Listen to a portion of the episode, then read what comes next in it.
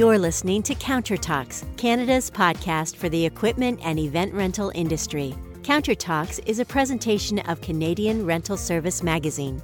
Now, here's your host, Patrick Flannery.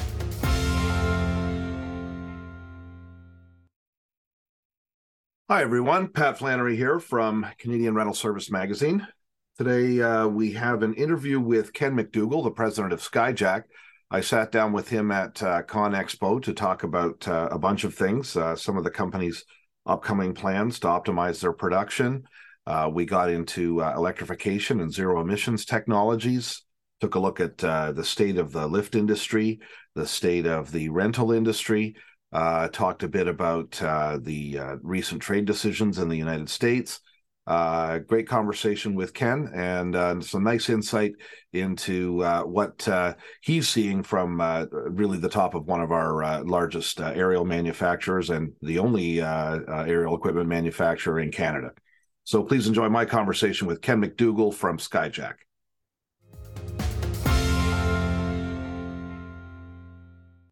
is to free up some more space and add automation. Is that what I got out of the? We're going to free up space to vertically integrate more, mm-hmm. um, and then expand those product lines as we free up space because we again for say our compact RT line, which has already been moved by the way into a new a new home, mm-hmm. a new site. Um, we were able to uh, take the square footage that we freed up by moving telehandler out and expand that product line so we can increase our capacity. So take it up to three shifts and be able to spread it out, increase some of the, the workflow, ergonomics for the employees, and really it was it's been good because we've had all the employees engaged. Yeah. Uh, helping us read layout lines. Yeah, yeah, so, yeah. That's nice. And you. That's nice. And you, yeah, you were mentioning you're trying to trying to make it as attractive as possible and for to get some young people in there because yeah. I know it can be a challenge and uh, affluent and educated Southern Ontario to get uh, to get uh, people putting their hands up for manufacturing sometimes, right? Yeah, on the younger cohort. It's, it's been difficult again. We also compete with ourselves, right? Uh, with uh, Linamar and us having yeah 28, 22 sites in the same city. Yeah, um, it becomes a little yeah. I would say problematic, but uh, already inside of southwestern Ontario, there's not a lot of unemployment. Um, so it's yeah, it can be challenging. Big new plants coming in Windsor and. Uh... Um, well, Guelph will become primarily scissor, scissor vertical mass. Okay. Um, booms and telehandlers, Mexico. Right. Um, and really part of the part of the evolution of that molding goes back to, um, believe it or not, the USMCA anti-dumping thing Oh. that was filed by JLG and Genie. Mm-hmm. Um, they, along with us, utilized a Chinese source to build some of our frames. Yeah. Mm-hmm. Um, they were all- all built in the same factory, by the way, in, uh, in China. But um, those now got dumped into the tariff side of things um, as being deemed as being dumped into the market. So we undertook immediately to find a new source, and where we ended up was a source in Mexico. Yeah. So then when we started to look at okay, how else do I expand my capacity and cut down on on supply chain costs? If I've got heavy frames being fabbed in Mexico, putting the assembly plant next door to it made sense. Yeah. It's not exactly next door, but down the road. As we were looking for alternatives to onshore, Yeah. uh, some of our components, it actually led us into um, uh, what's turned out to be a pretty good move, I think. Yeah. And we're moving, like I said, we're moving pretty darn quick. We were nine months from conception to production out of the first.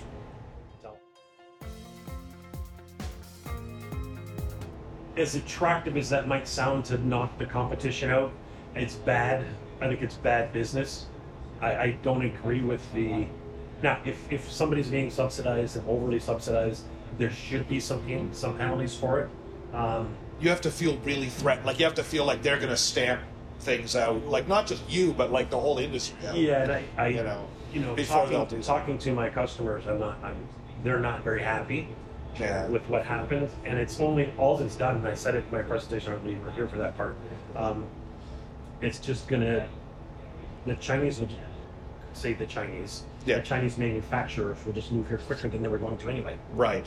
So it's a big Right. It's like us looking at an addressable market in China that's huge, Yeah. the second largest market, and arguably not arguably, and more um, mature, sustainable is North America. Mm-hmm. So they're not going to just give up because they got slapped. Absolutely. They're just going to come and then. And they said- have the resources. And, and we said uh, from the very beginning, uh, my our goal is to compete. Yeah. So, okay, rather than cry to Uncle Sam in this case, Uh-huh. just suck it up and figure out how to do it better. So we'll do it the old Canadian way. We'll just drop the gloves. And Absolutely. That's right. Yeah.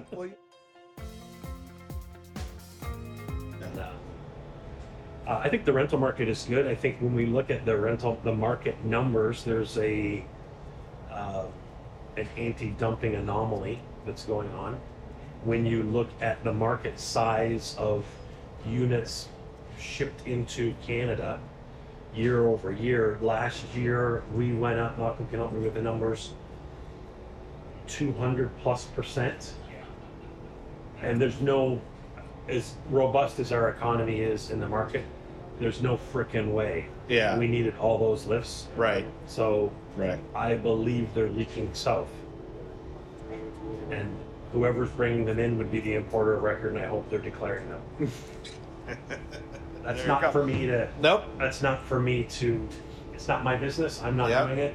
Yeah. Um, we complied with what, well, as again, as asinine as it was, we spent lawyer, good lawyer money, if there's, if that's a real phrase, yeah. um, trying to convince the USITC with the Skyjack's not Chinese. Wow. We were named as a Chinese manufacturer. Like Really? we were thrown in there, you know. Just whether- because of these frames, which everyone. No. Oh, no, oh. it was more than that. Oh, Whether oh. that was intentional or unintentional from our two Yeah. North American um, competitors, Yeah. it cost me a lot of money in lawyers. Um, it- without having without having the sales and really more after service support Yeah. in the market, you're not showing a commitment to the market. Yeah. Um, when there are issues, you got to be there. Yeah. and stuff happens and a machine goes down, Yeah. nobody wants it up against the fence. They want support. So, Actual local. so Yeah. we we've done, I think, reasonably well in all of the markets by having some, although not right now as much as we'd like, some machine stock, um, uh, in country parts and service support in country. So whether that's France, Germany, Sweden, um, UK, where am I missing? across Europe, across Europe, Holland, yeah.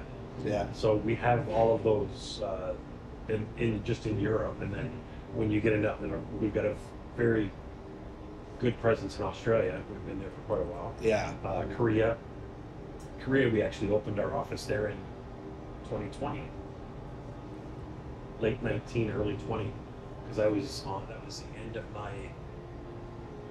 pre-COVID, before COVID was happening, whilst I was in China tour. Uh, Oh, at the yeah. beginning of 2020. Um, I was through there. We So it's your fault. Oh, well, the world started. That, that year started out with a with a bang, right? Yeah. Did, uh, It really did. uh, I was in Asia, and then we did ARA in Florida, and then we were here, and then it, And then it was day, here. Day three, it was like Yep. watching the TV, and flights were being canceled and restricted coming in here from the UK, and talking to our teams. You probably need to go Gotta get out of here. because if you don't leave You're now, there's no planes coming in. You can't get back.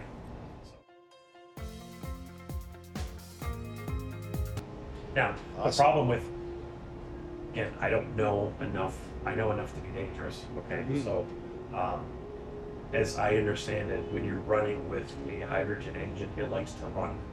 Oh. So when you're in a boom lift or a scissor lift, where we're allowed to start stop, Yeah. so you'll see that, "Arr," and then we're in position to do that the hydrogen engine, I'm not sure Wants in to its current state that I know of.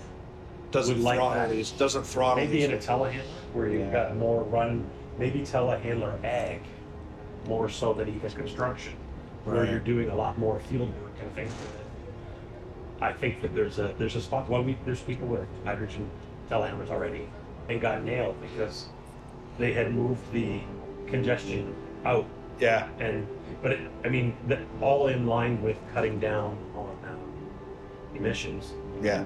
Right? So I, to going back to your question, I think there'll be some job sites. Uh, definitely, seeing more with uh, at least having a hybrid uh, power supply. Yeah. Um, full electric, yes.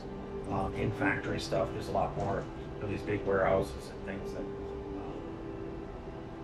I think there's a there's going to be a move towards it. Whether that's on the automotive side, the be all and end all, or there's something else is yet to be seen. I'm not Hydrogen. Sure.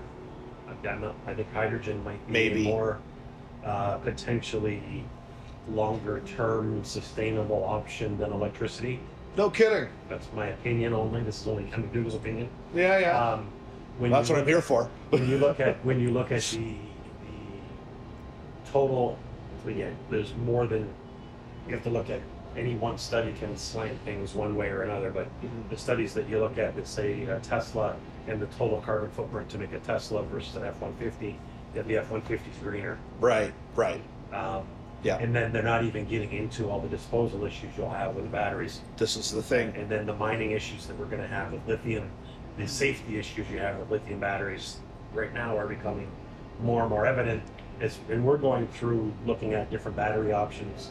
Um, it's one of our big considerations, is what the heck, like, we have to make sure that the, the treatment and storage of batteries isn't the greatest on lead acid Yeah. Yeah. In some cases. Now, start kicking those um, lithium batteries around and not treating them right, they might react violently. Mm-hmm. Um, and we've seen cases of it, not so much in the equipment industry, but there's some um, in automobiles and whatever, phones, Yeah. that things just freaking start to fire. And you're. Uh, what do you want to tell the uh, good rental folk of Ontario and uh, Canada? What's their what's what's the Skyjack message to them? Buy Canadian, Buy Canadian, baby. buy Canadian. I like it. Buy in Canada for, from Canadians. Yes, sir. Uh, we're there for the market. We, um, I think there's more we can do. Mhm. I think that um, I would be. Again, this is very self-serving, but that's what I'm here for. Yeah. Um, be careful when you're buying off-brand stuff that's not supported. We're in Canada. We're going to be in Canada. We're always going to be there. Um, and anything that I, I would put the Skyjack aftermarket support team up against anybody in the world Yeah. in any market we're in. And um, if you can buy something cheaper, just be careful what you're buying. Yeah. Absolutely. That's what I would say. yeah. Thanks for joining us for Counter Talks. You can find Counter Talks episodes online at CanadianRentalService.com or on the major podcasting services. Counter Talks is a presentation of Canadian Rental Service Magazine.